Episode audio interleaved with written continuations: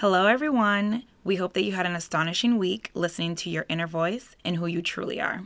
We wanted to sit down and reflect on season one and the journey we are continuing to take. Using the plant cycle as a reference, we provided the location and soil to plant that seed in season one, and now we're transitioning into season two by watering that seed to watch it sprout.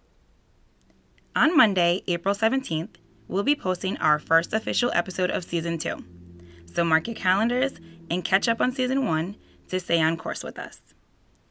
In the meantime, follow us on our Instagram, handle name Besitos and Blessings, and subscribe to our channel using Spotify or Apple Podcasts. We'll be posting updates every step of the way, so stick around for more with Besitos and Blessings.